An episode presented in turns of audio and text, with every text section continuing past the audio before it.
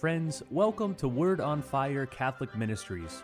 Word on Fire is an apostolate dedicated to the mission of evangelization, using media both old and new to share the faith on every continent and to facilitate an encounter with Christ and His Church. The efforts of Word on Fire engage the culture and bring the transformative power of God's Word where it is most needed. Today, we invite you to join Bishop Robert Barron as he preaches the gospel and shares the warmth and light of Christ with each one of us. Peace be with you. Friends, if you've been following my work the last couple of years, you know that I've been interested in um, Jordan Peterson, the psychologist from uh, Toronto, who's become quite a celebrity on uh, social media. And Peterson, um, like Joseph Campbell before him, is a Jungian, so a student of C G Jung, the great twentieth century psychologist. And Jung bequeathed to us this idea of the archetypes of the collective unconscious, these sort of patterns of thought and meaning that permeate so much of culture. And they can see them then in myth and literature and religion, et cetera, et cetera. Uh, Campbell, by the way, had a big impact on George Lucas, who produced the Star Wars movies. And you can hear a lot of Jungian and archetypal overtones, of course, in those stories. Well, both Campbell and Jordan Peterson are very interested in this archetype of the hero's journey. Now, you can see it, indeed, in Star Wars. Think Luke Skywalker, beginning as this sort of mild-mannered figure and then going through this long process and becoming a hero. You can see it in almost all the superhero movies that are so popular now. Look at the Spider-Man story, et cetera. So all over the literature of the world. Now, here's why I want to talk about it with you. As Peterson lays it out, this is on display very strongly in the Bible. Now, here's what I mean. Peterson's telling is that someone begins in the familiar with a kind of cozy domesticity, what they're well aware of, what they're comfortable with, and then they're summoned somehow out of that cozy domesticity into adventure, and they go forth into terra incognita. They go into some kind of unknown land, some unknown territory, calling forth courage, yes, indeed, because they're going to face down all sorts of obstacles. They're going to face their own ignorance, their own fear. But if they're courageous enough, they're stout-hearted enough, they will open up a kind of uh, landing area in the terra incognita. They'll establish a new ground where others can move in. They're going to claim something of this unknown land and make it available to others. That's the structure, Peterson says, of every hero's journey. You know what comes to my mind here, especially in the Lord of the Rings uh, books and movies, because Tolkien was very much in touch with this. Remember how The Hobbit opens with Bilbo Baggins in his very cozy, very comfortable little hobbit hole. And his life is well-ordered, everything is at peace, everything is fine. And then suddenly he's invaded by this group of, of, of um, dwarves, and they interrupt his domesticity, and they turn things upside down. Then Gandalf the wizard comes, and they're all inviting him into this great adventure. It's going to cause him to leave home, to leave what he's familiar with, to go into all kinds of unknown lands, face all kinds of dangers. But in making that journey, he makes possible something that would never have happened otherwise. He conquers something of the terra incognita and makes it habitable for others. That's the great hero's journey. Well, as I say, once we get this, we begin to see it all over the Bible. With this interesting addition, it's not just coming from inside the potential hero, the motivation to act in this way. It's not just coming from friends who challenge him. But the one who calls forth the heroism of the hero's journey is none other than God Himself. Think in story after story where God does exactly that. He calls people out of their comfortable domesticity and to move into more dangerous territory, to go on a kind of adventure. And only because of that heroic journey do they make a new way of life possible for others. It's all over the Bible. Now, I bring this up because of our remarkable second reading. And we don't read it that often in the liturgy, so I want to focus on it. It's the letter to the Hebrews. We don't know for sure who wrote it. For a long time, people said Paul wrote it, but the scholars are almost uh, certain that he did not. Whoever wrote it was someone who's very familiar with Jewish life, especially the rituals and customs of the temple. But we find some of the richest theological reflection in the New Testament, I think, in the letter to the Hebrews. And in this chapter eleven that we read from today, he's talking about faith. Now, this is a much contested idea today, trust me, because the enemies of religion will typically say, yeah, faith. You know, people accept any old nonsense. They've abandoned their reason. They're accepting things on the basis of, of, of no evidence whatsoever. That's what faith means. It's a childish way of thinking. Now, can I suggest to you, that has nothing to do with what the Bible means by faith. The Greek word, by the way, that you'll find in the New Testament is pistis, for faith. And a better rendering of that would be something like trust, confidence. Trusting in God, listen, even when I can't see for sure where He's leading me. Trusting in God, even when it's not clear to me what God is about. But following Him willingly in an attitude of faith.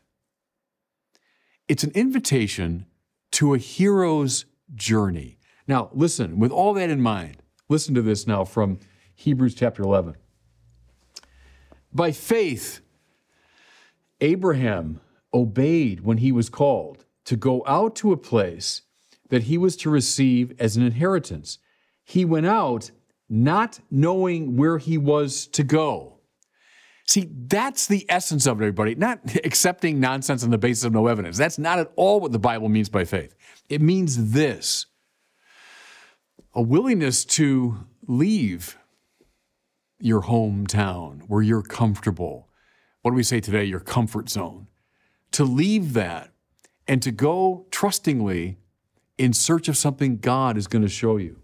Listen, by faith, he sojourned in the promised land as in a foreign country, dwelling in tents with Isaac and Jacob, heirs of the same promise. Interesting, isn't it? Same promise. They had to follow that promise in faith too. For he was looking forward to the city with foundations whose architect and maker is God. Trust, confidence, a willingness to go on an adventure. Ah, that's at the heart of the matter for people of faith. You know, it's one thing to say, I, I believe in God, you know, as an abstract proposition. Yeah, but do you have faith in God? You see what I'm saying? Do you have trust in God? Are you willing to follow God where He leads? That's where things get interesting. That's where the rubber meets the road. That's the test of your belief, not just an abstract intellectual proposition. But are you willing to trust? Listen, by faith, he, again, Abraham, because he's the father of faith. He's the paradigmatic figure of faith. By faith, he received power to generate, even though he was past the normal age, and Sarah herself was sterile, for he thought the one who had made the promise was trustworthy. Because he was willing to trust in God's promise, what happened?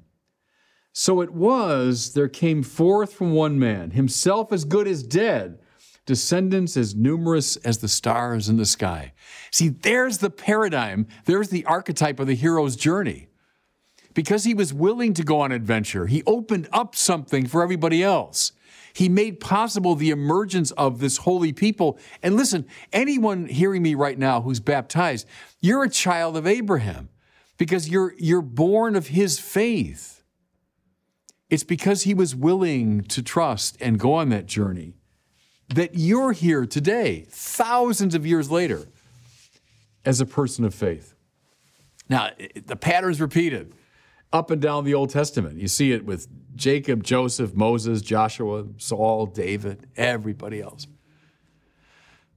Think of Isaiah when he, he receives the call. Here I am, Lord, send me. Well, where am I going to go? I don't know for sure, but Lord, send me. I got trust. I've got faith and confidence. When Jeremiah pulls back, oh, Lord, don't choose me. I'm, I'm too young. The Lord says, don't tell me you're too young. I'm going to give you strength to go forth. Okay, that's what faith means. I think here of the great Ignatius of Loyola, the founder of the Jesuits. I think he catches this biblical notion of faith in his idea of the semper maior, Latin for always greater, always more. In other words, no matter where you are, no matter where you are in the faith journey, there's always more. There's always somewhere else you can go. There's always another adventure. That's the attitude of faith. The God who awakens faith is the God who awakens heroes, awakens people to go on heroes' journeys. Okay?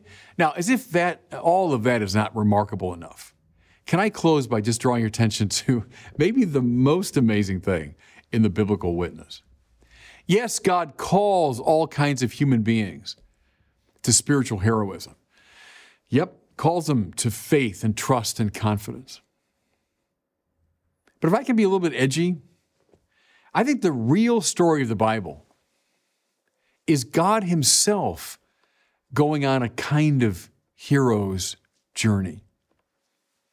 Look, God is God. God is absolute, perfect, satisfied in every way. And yet, and yet, God undertakes the adventure of creation. And then when his creation falls into sin, God undertakes the great adventure of rescuing his creation. Remember that passage from Paul in Philippians chapter two. Though he was in the form of God, the he here is Jesus, though he was in the form of God, Jesus did not deem equality with God a thing to be grasped at. The Son of God didn't remain in the sort of cozy domesticity of his divine life, but rather he emptied himself and took the form of a slave, being born in the likeness of men. He was known to be of human estate, and it was thus that he humbled himself, obediently accepting even death, death on a cross.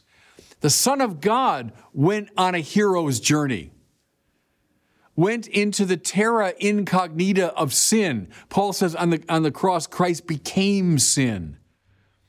And what, what was made possible, everybody, by that hero's journey? The space of salvation opened up for all of us. If Christ had not gone on that hero's journey, we would not live a divine life. God didn't cling to godliness, but went on an adventure so as to bring us life. Do you see now how our faith, as I've been describing it, which is not, you know, believing any old nonsense. That's not at all what faith means. That our faith, our trust in God is an imitation of his willingness to go on the hero's journey. Because he did it, we can do it. We put our faith in him. And God bless you. Thank you for listening to this week's homily from Bishop Robert Barron. For more resources from Bishop Barron, please visit word on fire dot org.